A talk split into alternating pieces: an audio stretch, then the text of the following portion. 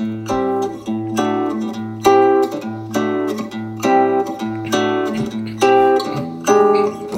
り込んだ君を起こして月を見よう。こんな綺麗な月は生まれて初めて。え月見バーガーを、あの、ママックが、えーマクドですか、大阪は。えーと、マックが売ってまして、結構なんていうの、あの、出たら、あ、たあ食べようかな、みたいなことになってて、流行ってますよね。で、月見シリーズみたいなのをマック、マクドナルドで売ってて、まあ、バーガーだけじゃなくていろんなもの売ってますよね。まあ、マクドナルドが流行らしたんだと思うけど、ホットモットもなんか、月見弁当みたいなのも出してたりとか、それから吉野家もやってたり、えー、一つのなんか文化になりつつあんのかなっていう感じです。今までそんなに、えーっとね、月見バーガー以前っていうのはそんな月見月見言ってなかったんです。まあ、古来のね、えーなんていうの？あの、お団子を並べてさ、と、すすきとみ、今やんないよね。あんね、あんまり見ないよね。あの、月見団子って基本的にあの、あれなんですよ、里芋なんですね、丸いのね。根菜類が、えっと、秋に取れるんで、まあ、収穫祭ですよね。それの、えーを祝ったっていうのがあって、当然あの、新米も絡んでくるんですけども。で、あの、お祭りは、えっと、ハロウィンみたいな感じなんですよ。子供たちがさ、えーお化けの格好して、えーお菓子をくれなきゃいたずらするぞ、みたいなして、お菓子をもらって歩くみたいな。あれ、ハロウィンで、え有名ですよね。日本のお月見はね、面白いんですよ。わざと、例えば縁側の人が入って出るようなところに、えーお供え物を置いて、あれ子供たちが、あのーたあの、なんていうの、取って、あの、お菓子とか、まあ、おお供え物ね、あの、団子とか、食べていいことになってて、実はね、あの、まあ、外国だと勝手にこう、いろんな人が入ってくるの怖いけど、日本はもっと、えーっと、その辺はおおらかなとこがあって、えーまあ、ま、子供限定ですけども、お供え物を食べたら、まあ、月、月の神様とかさ、なんか、うさぎさんが食べたとかさ、そういうのが、あってね、食べてもいいよ、みたいなことなんですね。えー、なんだろう、あの、日頃から、あの、お小遣いをもらえなかったりも、貧乏な、日本が貧乏な時代ね、の、えー、子供たちに対して、まあお、おやつを食べていいですよ、みたいな。なんか結構いい風習だったんですけど、それは薄れてしまって、あんまりね、その、えーっと、なんていうの、家の外なんだか、うちなんだかわかんないという、あの、縁側っていう不思議な空間、日本独特の。あれはなくなっちゃいましたんで、えー今やらない、まあ物騒だっていうのもありますからね。で、でも月見っていうのはこの風習が、えっと、マクドナルドとかお弁当屋さんとか、そういう風なものにちょっと変わってきたのかなっていう印象ですね。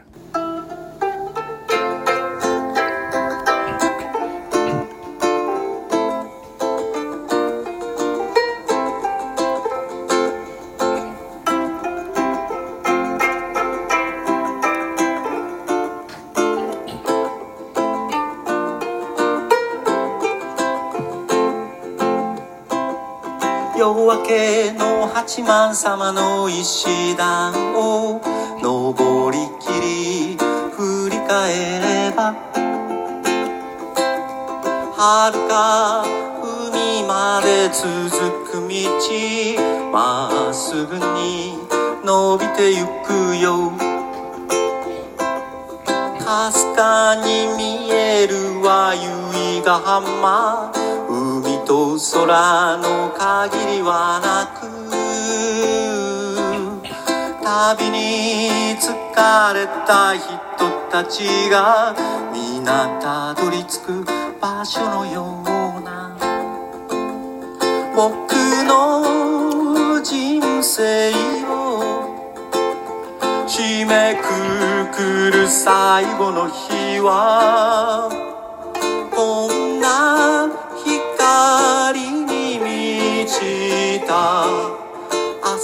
始まる日がいいと。僕は心から思います。鎌倉の輝く朝に。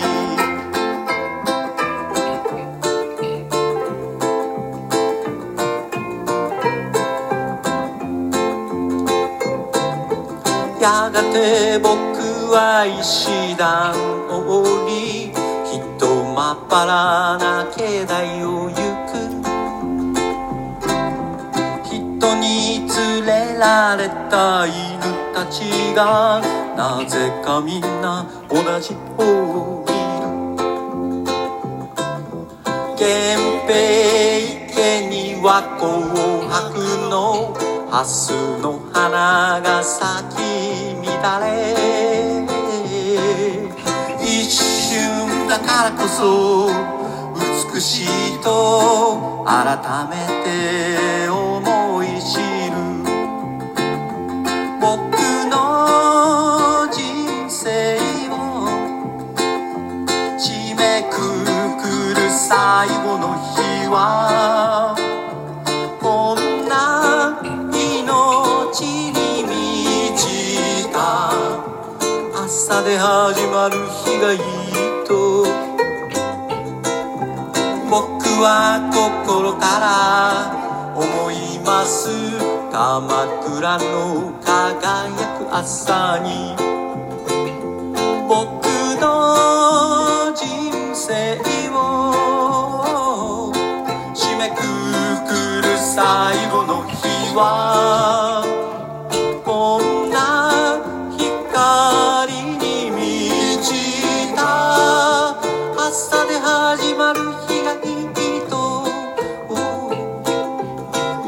は心から思います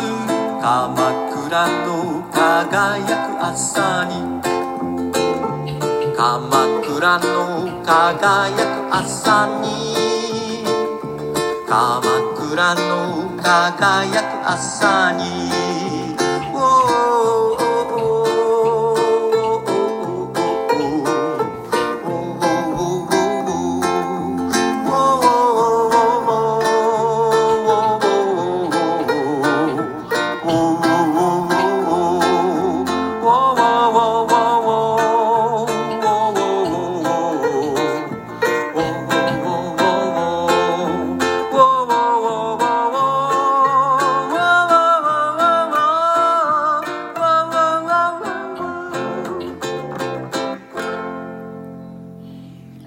えー山本正也さん、鎌倉の輝く朝にでした。なんかあの、よく言うんですけども、あの、1970年代とかになんか作られたような、えー雰囲気の歌なんですね。AM ラジオからちょっと夜中にこうなんか流れてくるような、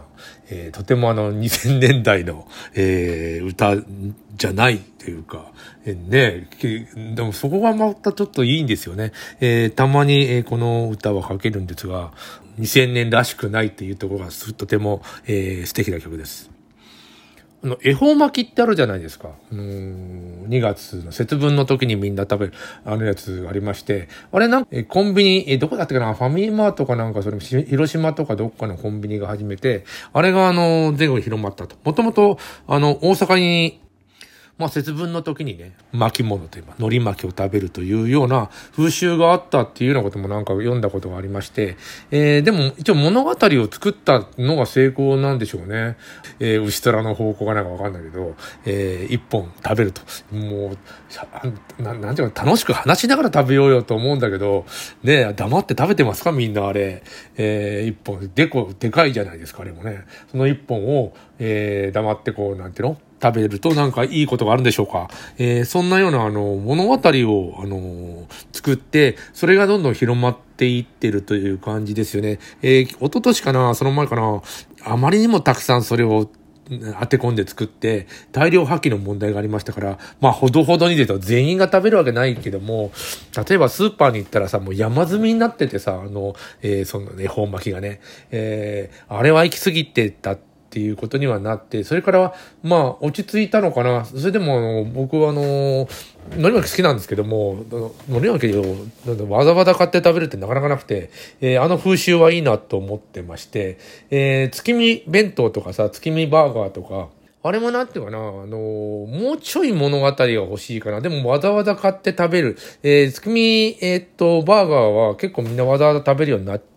定着してきましたよね。えーでもあの、あれに、えーなんていうの、あの、あの、あの引かれて、えー、他のも売れるというような今状状態になってまして、えっ、ー、と、恵方巻きというものだけが、単体がずっと、あの、売れるというよりも、あの、月見をめぐる、なんていうかな、えー、いろんな食べ物、まあ、あれじゃないですか、月見うどんだとか、月見そばだとか、えー、月見弁当だとか、月見バーガーだとか、そういうものの一つだよね。でも、月見うどんとか、あの、ああいうのは一年中、えー、月見の時だけ食べるものではなくて、いや、まあ、月見に見立てたということですよね。でも、あの、新米が取れる季節なので、えー、月見弁当っていうのはその新米を食べるだとか、そういう、えー、物語がなんかついていく感じはするんですよ。さっき言ったあの、お供え物のコン、里芋、根菜類がいっぱい取れるので、えー、秋に収穫するものを、あの、お弁当に入れていって、それをあの、味わうみたいな日にするっていうか、習慣にする、えー、その期間ね、え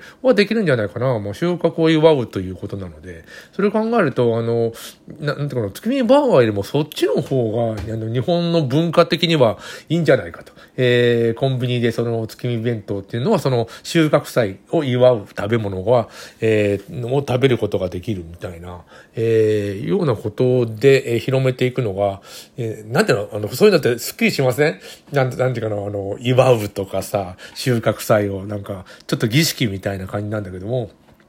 ただ、えっ、ー、とな、なんか理屈もなくやるよりも、何か理由をつけて広めていった方がなんかいいような感じはしますね。どうでしょうか？